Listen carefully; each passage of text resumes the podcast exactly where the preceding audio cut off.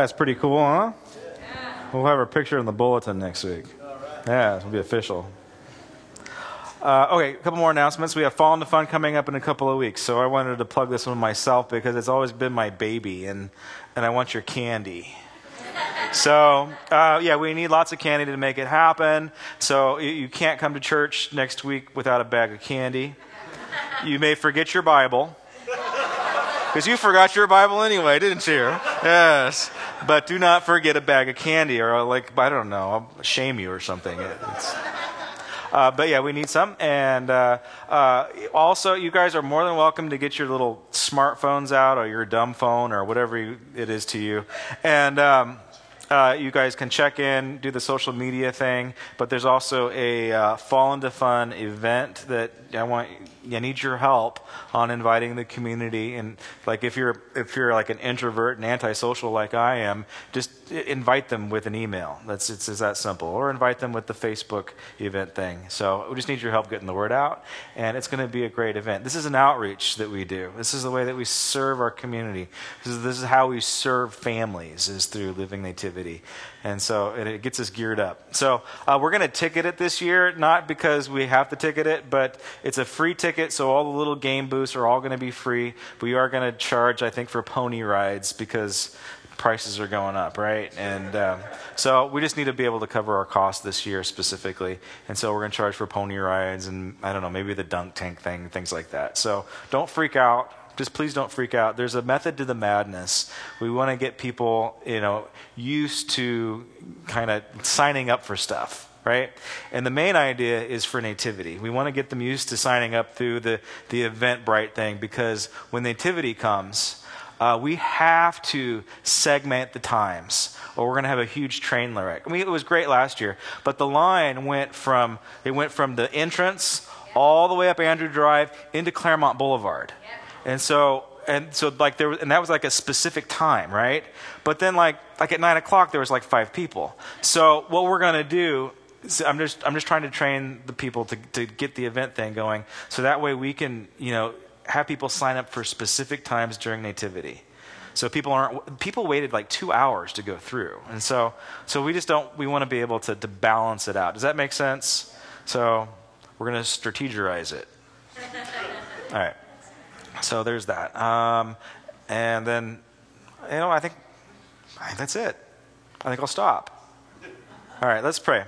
Uh, God, thank you so much for this incredible day. And uh, I pray right now that you will continue just to pull us into relationship with you, the ability to talk with you on a real level, God. I pray that as we begin to mature, that we will, we will pray our tears and pray our fears and pray our anger. God, I pray that it will be vented in, in, a, in a healthy way so that we can just continue to, to not only be successful in our lives, but God, we will be that, that follower of Christ that you've designed us to be, that you've foreseen, that you've knitted together. And so we just, we pray this in your name, Lord Jesus. Give us wisdom and insight into your word this morning. Amen. All right, so we're doing a, like a little mini series on Psalms, and it's basically coming out of uh, my desire to have a better prayer life. And we have, um, you know, there's uh, different seasons in spiritual life, right? There's there's uh, we just kind of go through different types of modes and you know sometimes you're on fire for god sometimes you're not. Sometimes you're like you're a bookworm. Sometimes you're just like all you want to do is worship. So and those are all okay. I just i know that for me in my own personal life like the like prayer needs to be kicked up because i noticed myself whining a lot to god and you know just you know going through the motions right it's like if I had a rosary, I'd be clicking off rosary beads, right? No, no, I mean, I mean, and there's nothing wrong with rosaries, and and my personality needs some structure. So I'm not saying um, that that's necessarily a bad thing, but what I do notice is that okay, I've lost a bit of a, of a, of a personal connection with God. This is specifically hard for guys. It's actually harder for guys to pray than it is for gals. And, and what, what guys need to do is you just need to be able to have an honest conversation with God. You need to talk to him like you would talk to, you know, your dad or, or a buddy or, or somebody. It, just, it, it needs to be real. And so this is kind of this is kind of the area that we're going into. Last week we talked about the emotions of, of sadness and grief. The, the Psalms are very real, they're very raw, they're, they're extremely emotional. Uh, they make you cringe at times when you read them. And um, last week we looked at the idea okay, like our church and personally, and, and then you know the thing with Oregon, like we're processing grief, right?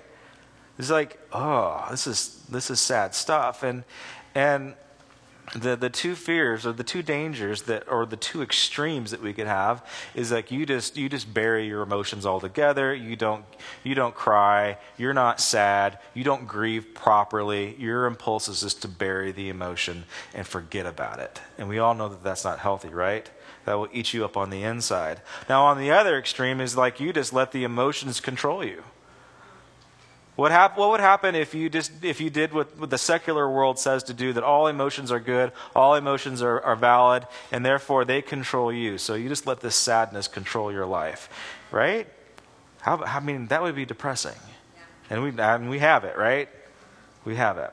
And so there's a better way. There's a third way. And that's the, what David discovered. He was able to pray he was able to take his grief and his sadness into the presence of God and pray it through. He was able to take his fears, which we're going to talk about today, and pray them through. He was taking his anger into the presence of God and pray it through. He didn't bury it, and he wasn't controlled by it either. He learned this secret. He strengthened himself in the Lord, and that, that, that's what we're after.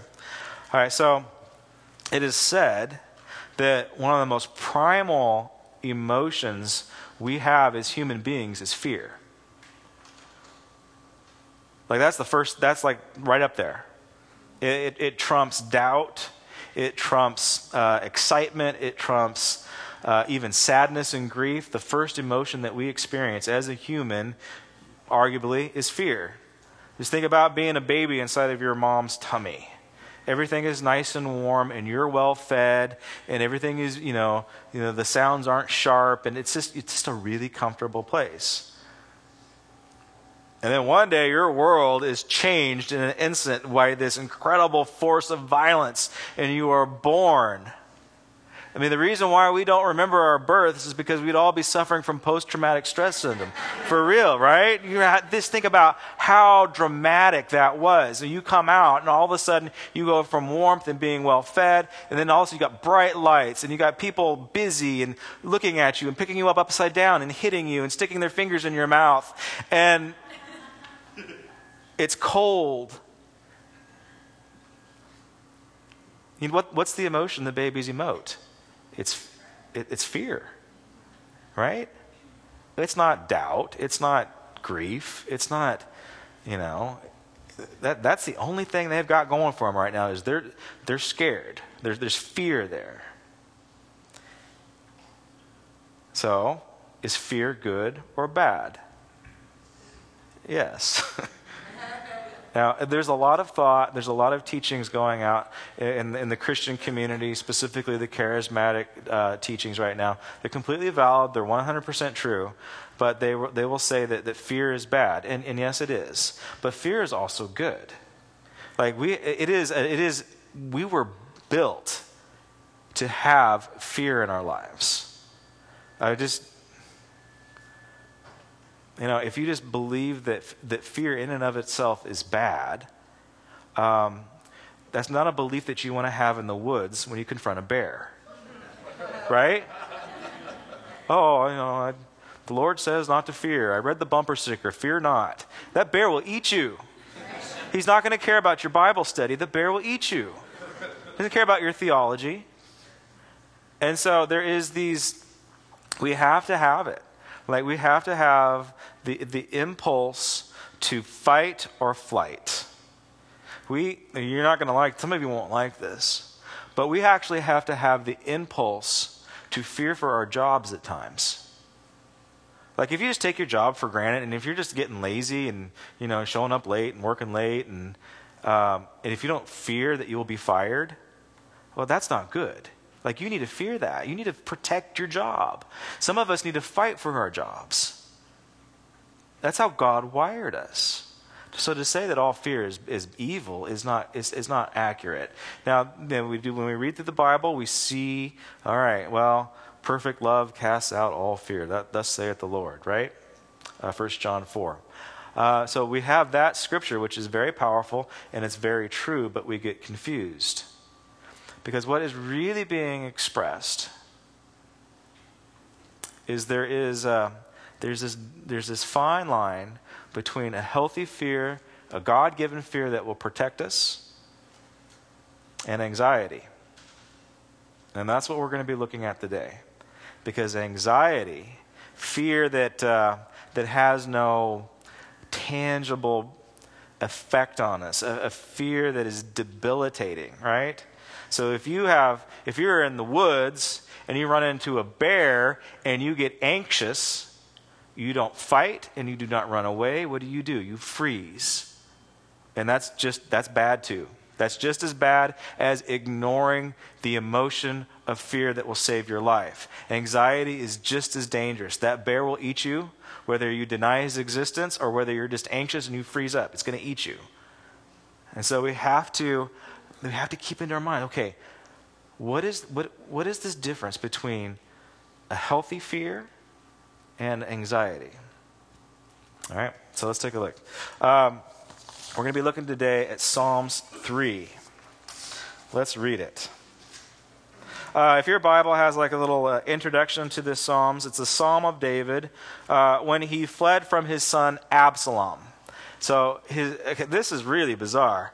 Um, if you don't know the story, David was the king of Israel, well established, along in years, probably had grandkids and a bunch of other kids, and, and his son pulls off a coup d'etat and runs him out of, the, out of the kingdom. I mean, you thought you had a bad day? How would you like it if your son deposed you and then sent an army after you to kill you? You're going to be expressing some emotions, I think. You're going to be going through some grief. This, this is really heavy stuff. So whenever you think you have a bad day, just read the Psalms. But this is what's going on. Now, uh, when you study Psalms, uh, you know, David wrote, he wrote a large majority of it, or and a large majority of it is attributed to him. Uh, so he wrote this, but this is this is later in life. And as you continue reading on, you read Psalms 150, not 150, uh, 139. 139 might have happened when Saul was chasing him down. So my, my point is, is that when you read Psalms and when you study it, you've got to come to the understanding that it was not written chronologically, which is really annoying. Like if you're a history person, or if you think linearly, right? You want to you want to think chronologically.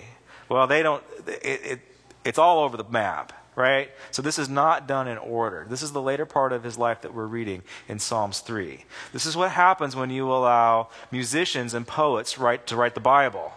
You know, they don't, it is, I think it will, I feel that it would be good here. That's what happened. So, so if you're frustrated when you read the Psalms, okay, understand it's like all over the map. It's different authors at different times. Uh, there's like some really weird mistake mysterious purpose for organizing it that way. I haven't figured it out yet, so once I do, I'll let you know. But it's like, I don't know, there's segmented into five parts, all kinds of crazy stuff.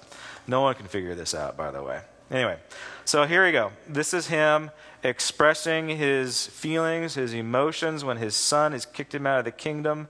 And uh, maybe he's freaking out. Let's, let's see.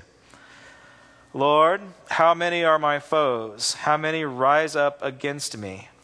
Many are saying of me, God will not deliver him.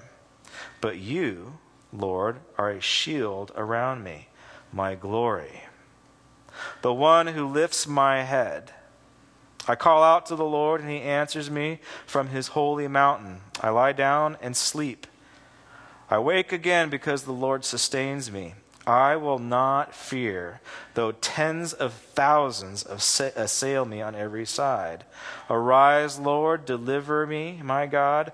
Strike all my enemies on the jaw, break the teeth of the wicked, for the Lord from the Lord comes deliverance. May your blessings be on your people. All right, this is huge. This is what he does Now, a lot of some of the psalms are called laments, like you know, it's David crying about something, right? It's there's a lot of whining going on, but uh, it is my the way I read this, the, my interpretation of this is that there's actually a lot of confidence and a lot of strength in this one. Like this is not David's first rodeo. This is not the first time somebody has kicked him out and is hunting him down like a dog and wants to kill him. He's, he's experienced this once before. And when he emotes it, when he explains it in the other Psalms, like when Saul's chasing him down and has him hiding in a cave, there's a lot more whining going on. I'm not here, I'm not trying to diminish the pain because it is his son this time that is stabbing him in the back. But he has learned some secrets in his, in his life to where he's strengthened himself in the Lord. And there's only a very small portion at the very beginning that says, you know, my enemies are assailing me, Lord. How many are my foes? They're saying bad things about me. And he moves right into, but you are my shield. You are the lifter of my head. You are my glory. So he begins to identify immediately. Changes the way he thinks. He gets his emotions out. This is what I'm going through, but you've done these things. All right. You guys get it? Now, there's two different levels of, of fear that, that David experiences right here at this moment. So, we talked about the fear that you need to have that will save your life. He's experiencing this.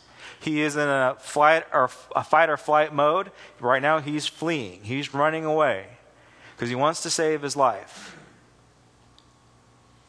So fear has motivated him out of the kingdom and into hiding because he doesn't want his son to kill him. So he's motivating out of that, that, that self preservation mode, which is, which is great, right?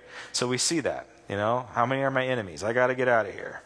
But the other part is that he is also he's also working through uh, not only a survival fear but an anxiety fear, and this is one that we deal with. Maybe somebody's not trying to kill you, yet. Um, but we do experience the second force of fear, which is re- just say, like in your mind, so fear slash anxiety. And there is no there is no tangible, concrete force that is that is the threat. The threat is abstract. Because what, is, what, what does he say? He says, My my enemies are saying bad things about me. Let's, let's look at it again real quick. It's uh, verse 2. Many are saying of me, God will not deliver him. Right? So that's what people are saying. So the fear is based in that anxiety of people are saying, God will not deliver him this time. Interesting, huh? I mean, why? Well, it's because it's legitimate. Like, like David hasn't been a good ruler. He's, well, I mean, usually when we read it, you know, we read the story of him and Bathsheba, you know, we call it adultery. But if we were to put that in our context, in our setting, uh, we have another word for what he did. It's called rape. So he's a rapist because he forced himself on another person. That's our definition, right? And he's a murderer. And clearly he's a bad father because his son is trying to kill him. And he's lost.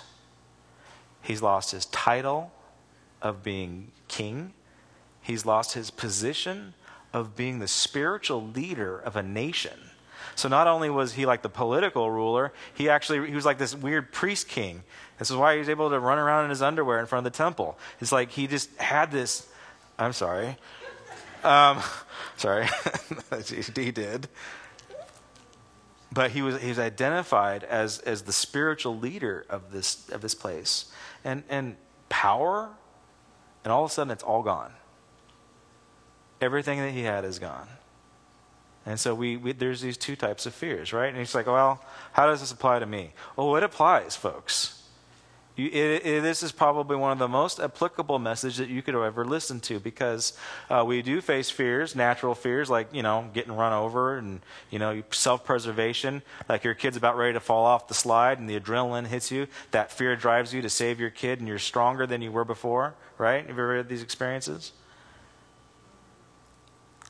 But what he is learning, what what what, what, what David has learned over the years, is that I can't allow myself to be anxious, not only about my physical body, but I can't allow myself to be anxious with what people are saying about who I am and my identity in Christ.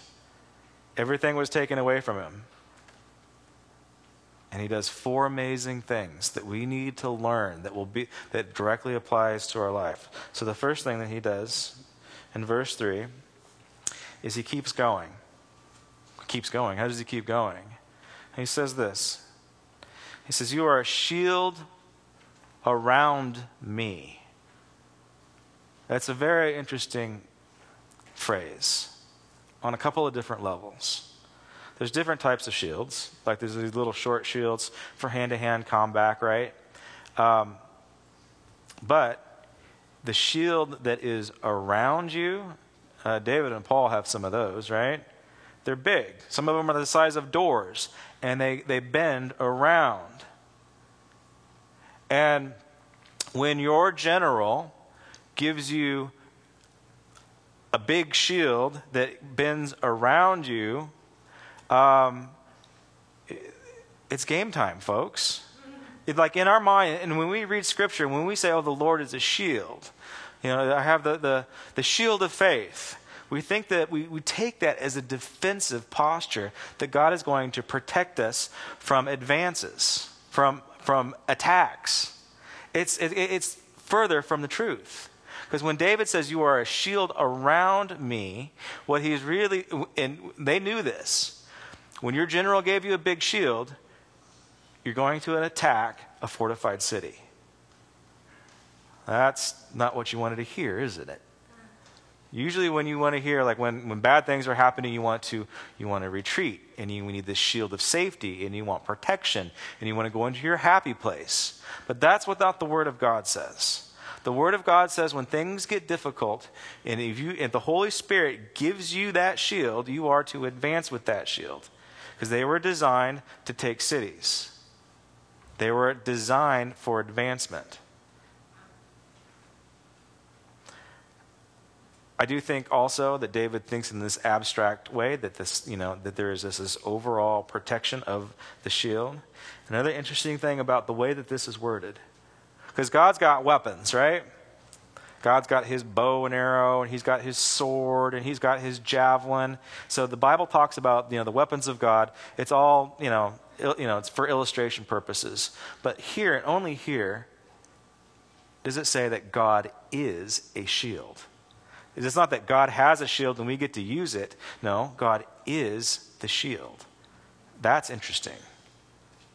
Uh, and, and, David didn't come up with this, by the way. Um, Abraham came up with it, or he understood this truth back in Genesis 15. He said the same exact thing You are my shield. It's not that you shield me, you are my shield. So we need to begin to think about that in that way. God is the shield. God has weapons, but God is the shield for us. And so, this is difficult, folks, because when we are in difficult situations, when we have this impulse of fear, God does not want us to retreat. And I know this is tough because we, in our minds, we're thinking, um, God is not the author of evil. Why would, why would God want bad things to happen to me? Okay, God does not want bad things to happen to you. The Holy Spirit, our general, yes, He's our counselor, He's our comforter, but He's also the one that sends us into battle, too, folks. Holy Spirit sent His Son into the desert to be tempted. He's not the author of evil, but He will do the same to us. And when the Holy Spirit is giving us, us this shield, and He's saying, All right, I know you're scared. I know you have fear. I know you're freaking out. There's the battle. Go and it doesn't make sense, right? And we, we begin to move forward and we begin to take on darts and we this, it's you know oh it's spiritual warfare. The enemy's getting me. God's not with me. This must be the wrong direction. Usually the right direction is difficult. The right direction moving forward is actually harder right? Where god's calling you is harder than you retreating. See we think that retreating and, and protecting and getting our shield and covering is, is, is, is going to save us, but it's not. God wants us advancing forward with our shields. Obedience is very difficult. Obedience is one of the hardest things that we could possibly do because it takes force of will to move forward. The easy thing is to retreat, right? Because you don't, you're running away from conflict. But what's you um, shields don't work when you're running away. Right? Like, you're running away, what's exposed? Your back. Although it might seem easier, you might be running away from conflict. You might be running away from a di- difficult situation. But can you see when you don't have the Lord in front of you, when you, you have chosen to disobey, you were saying, step off, God. I, no, it's so tough, isn't it? You run away from what God's called you to do, you expose your back. It's, it, it can be fatal at times. It could be, will God come in and save you for making stupid decisions? Yes. God will even violate your free will at times to save you and your kids? Yes.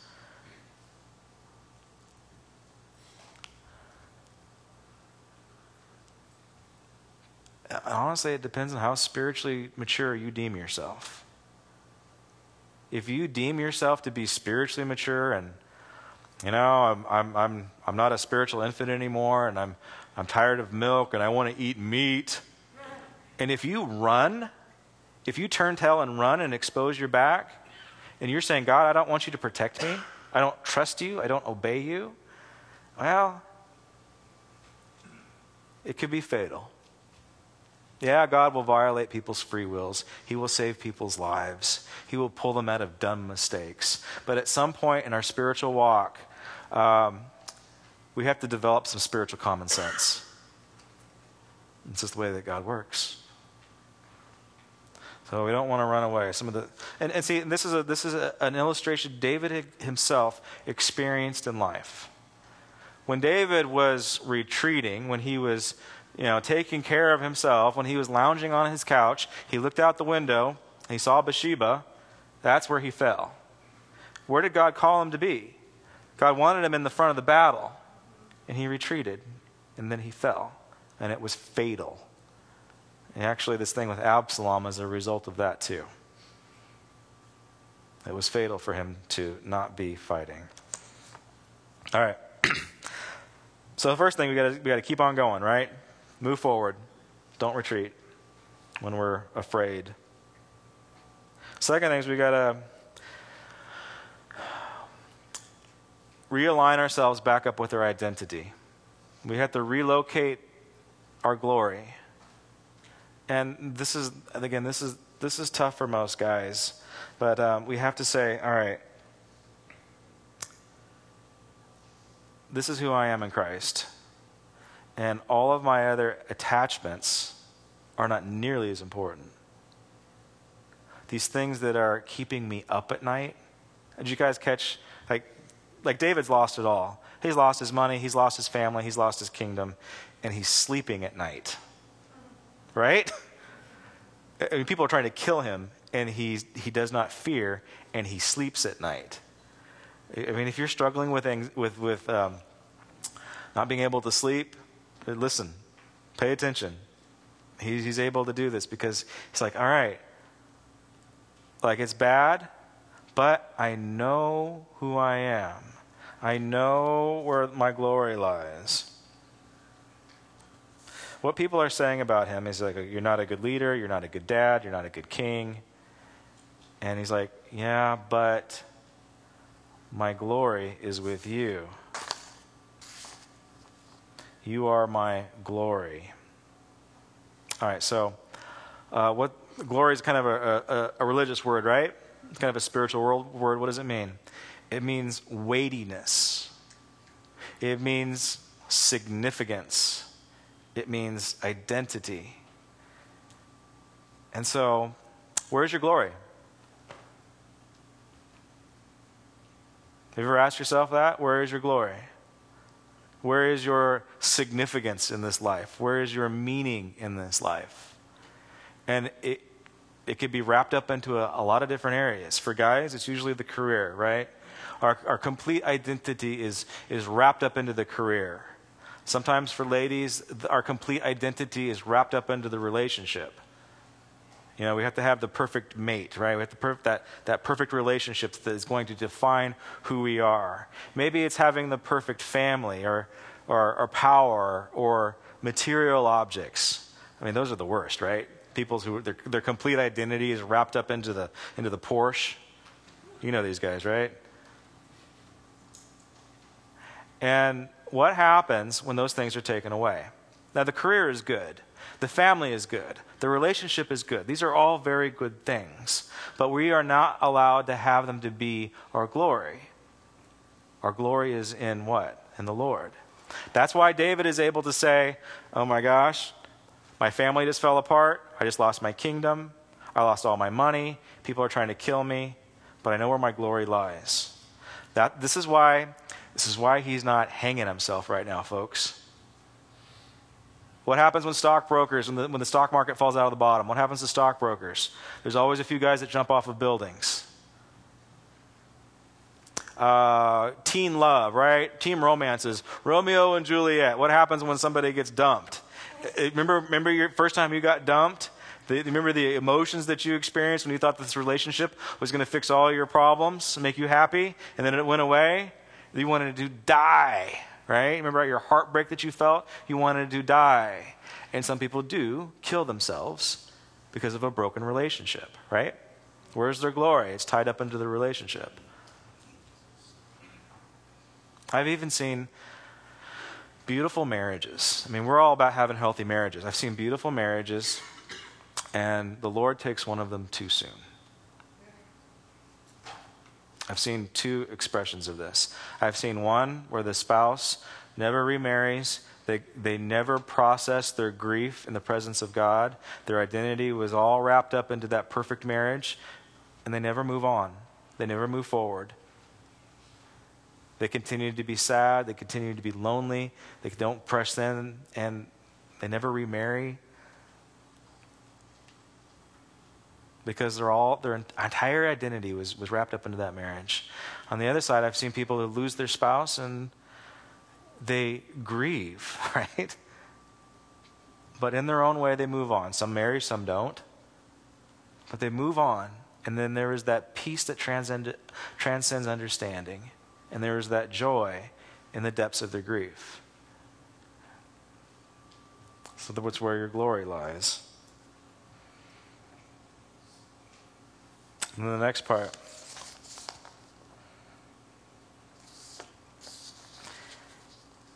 The way that David is able to sleep at night. And I think we need to get this one. Because you ever feel like guilty and sad and ashamed of things you've done? Like you just really feel like, you know, I've blown it so many times, there's no way that God's going to trust me or have confidence in me. Ever feel this way? I mean, everybody does, really. And the insecure feelings that we have about ourselves because we've blown it um, is another form of anxiety. It's fear. Now, if David was around today, um, I would throw him under the bus in a second. Uh, and, and if I was around in ancient times, I would probably be listening to Absalom. I would be saying, You're absolutely right. David is not fit for leadership. He's a rapist and he's a murderer, and he's a bad dad, he's a bad leader.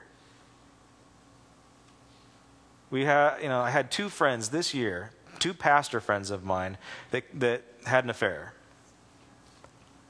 And I was just like, you know what? They're not fit to be pastors. Hey, they, you know, there's no, you know, because then there's the, okay, well, we just need to work on restoration and restoring them back into their flock. I'm like, no. like, where's the character in this? Where's the consequences in this? Hey, it's a really good thing I'm not God. Maybe, maybe God could use me as a consultant. and I can tell him how to deal with people. I, frankly, I, I you know, I, I probably wouldn't change my convictions, but that's not what God does with David. I mean, th- he's blown it, right? He's a bad, he's a bad leader. He's a, he's a scallywag. That's, a, that's, that's Greek for a jerk. and here's, here's, what, here's what happens. He says, You, Lord, are the lifter of my head. Like when your head is held high, what is that? It's confidence, it's pride. You're, yeah, you don't have shame. You're confident. You're, you're you know, you're walking. You're, you're, you're carrying a, a, a, good pride around you, and it's okay to be confident in who you are, to hold, hold your head high. But David does not lift his own head the Lord lifts his head. Huh? God is proud of him. God is confident in him, and he's able to see it. Most of us don't see it. You know that? Most of us don't see it. Most of us don't think that God is proud of us or confident in us because we've blown it too many times, and you know. But, but look, if God is willing to do it with David, he, He's willing to do it with you.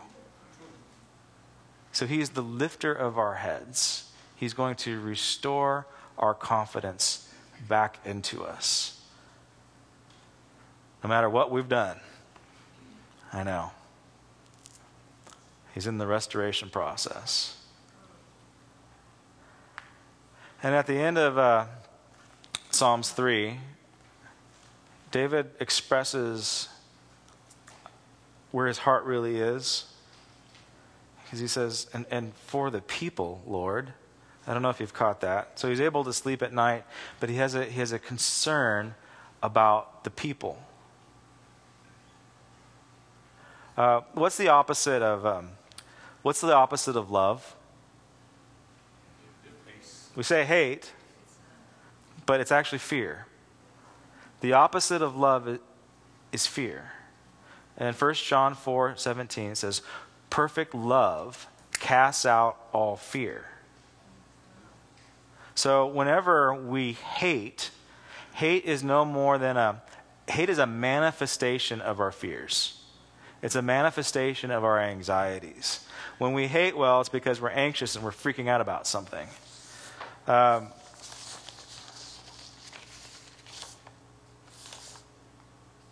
let me read this real quick. This is on your bulletin. It's a beautiful, beautiful psalm, Psalm 139. I'll start at 13. For you created my innermost being. You knit me together in my mother's womb. I praise you because I am fearfully and wonderfully made. Your works are wonderful. I know full well. My frame was not hidden from you when I was made in the secret place, the place where I was woven together into the depths of the earth. Your eyes saw my unformed body. All the days ordained for me were written in your book before one of them came to be. How precious are to, to me are your thoughts, God, and how vast is the sum of them. Were I to count them, they would outnumber the grains of the sand. When I awake, I am still with you. Very beautiful, right? I'm beautifully and wonderfully made. It's amazing. And then usually preachers stop here when they're reading this because the next part tells you about how he views people. If only you, God, would slay the wicked. Away from me, you who are bloodthirsty. They speak of your evil intent, your adversaries. They misuse your name. Do I not hate those who hate you, Lord, and abhor those who are in rebellion against you? I have nothing but hatred for them. Pretty strong language, pretty raw, pretty real, pretty vivid. I hate them. I'm angry. All right, here we go. Test me and know my anxious thoughts. See if there is any offense in me and lead me into the way of the everlasting. So he's able to. He says some pretty stu- pretty hard stuff. He talks about hatred, but then did you see he he attaches it to his anxieties? Did you catch that? So he uses hate and anxiety in the, in the same thought. Know my anxious thoughts. He does this in such a healthy way. And at the end of three, he says, You need to consider the people. Yeah, I, I, God, I'm mad. I'm mad at my son. I'm mad at my generals. I'm mad at everybody that wants to kill me. I want to kick their teeth in. Hmm? Created me a new heart, a clean heart. This begins the language that begins to come out. And it, it is for your people, God. Because David knows that he cannot love unless he is in community and with the people. This is important. Fear, anxiety, is self centeredness. I know we all have problems, and you might have some legitimate things to be worried about and to freaking out about. But if you're, if you're just all consumed about being anxious and losing sleep over your own specific problems, then you're selfish. David sees this. David's got some real problems, right? He's got real life, heavy problems. They're attacking his identity and they're attacking his life. And he says, God, I love people. How do we do that? That, that, that shows us that he's not so self centered. Love is not selfish, love gives. And he's able to do that in a very specific, specific way. And then the last point is that we need to be able to see a substitute when we're in fear. Remember, we said that you know uh, God is the shield, right? God is the shield. And what do shields take? We know they, they defend us from stuff, but this is an advan- this is a this is an aggressive tool, right? The shield is is a, is a, is a thing of force. What do, what do what do shields take? They take hits designed to kill us. You see, the Lord is the shield. Jesus is that shield. The cross is the shield. It was designed for advancement of the kingdom of God. The cross is an aggressive weapon designed to take the hits that are meant to kill us. Jesus took the wounds that we deserved. And he says something else very interesting. He says, I call unto the Lord, and he answers me from his holy mountain, also known as Zion. And in Zion, well, we got the word of God, but also in Zion, the temple is built, and inside the temple, sacrifices are taking place for the forgiveness of our sins. So he understands very vividly in order for him to move on, in order for him to, to process this stuff. Number one, he can't give up, he can't quit. Number two, he's got to relocate his glory. Number three, he's got to he's got to tap into community. He's got to make sure that it's just not all about him, thinking about him and his own problems. He's thinking about people. He wants justice because deep down inside, he knows that Absalom is a liar and is going to be a bad leader. And finally, he knows that there needs to be a substitute. He knows that his shield is not good enough. He needs to make the Lord his shield and allow the Lord to lift up his head. All right, if I could have the band and the ushers come to the front.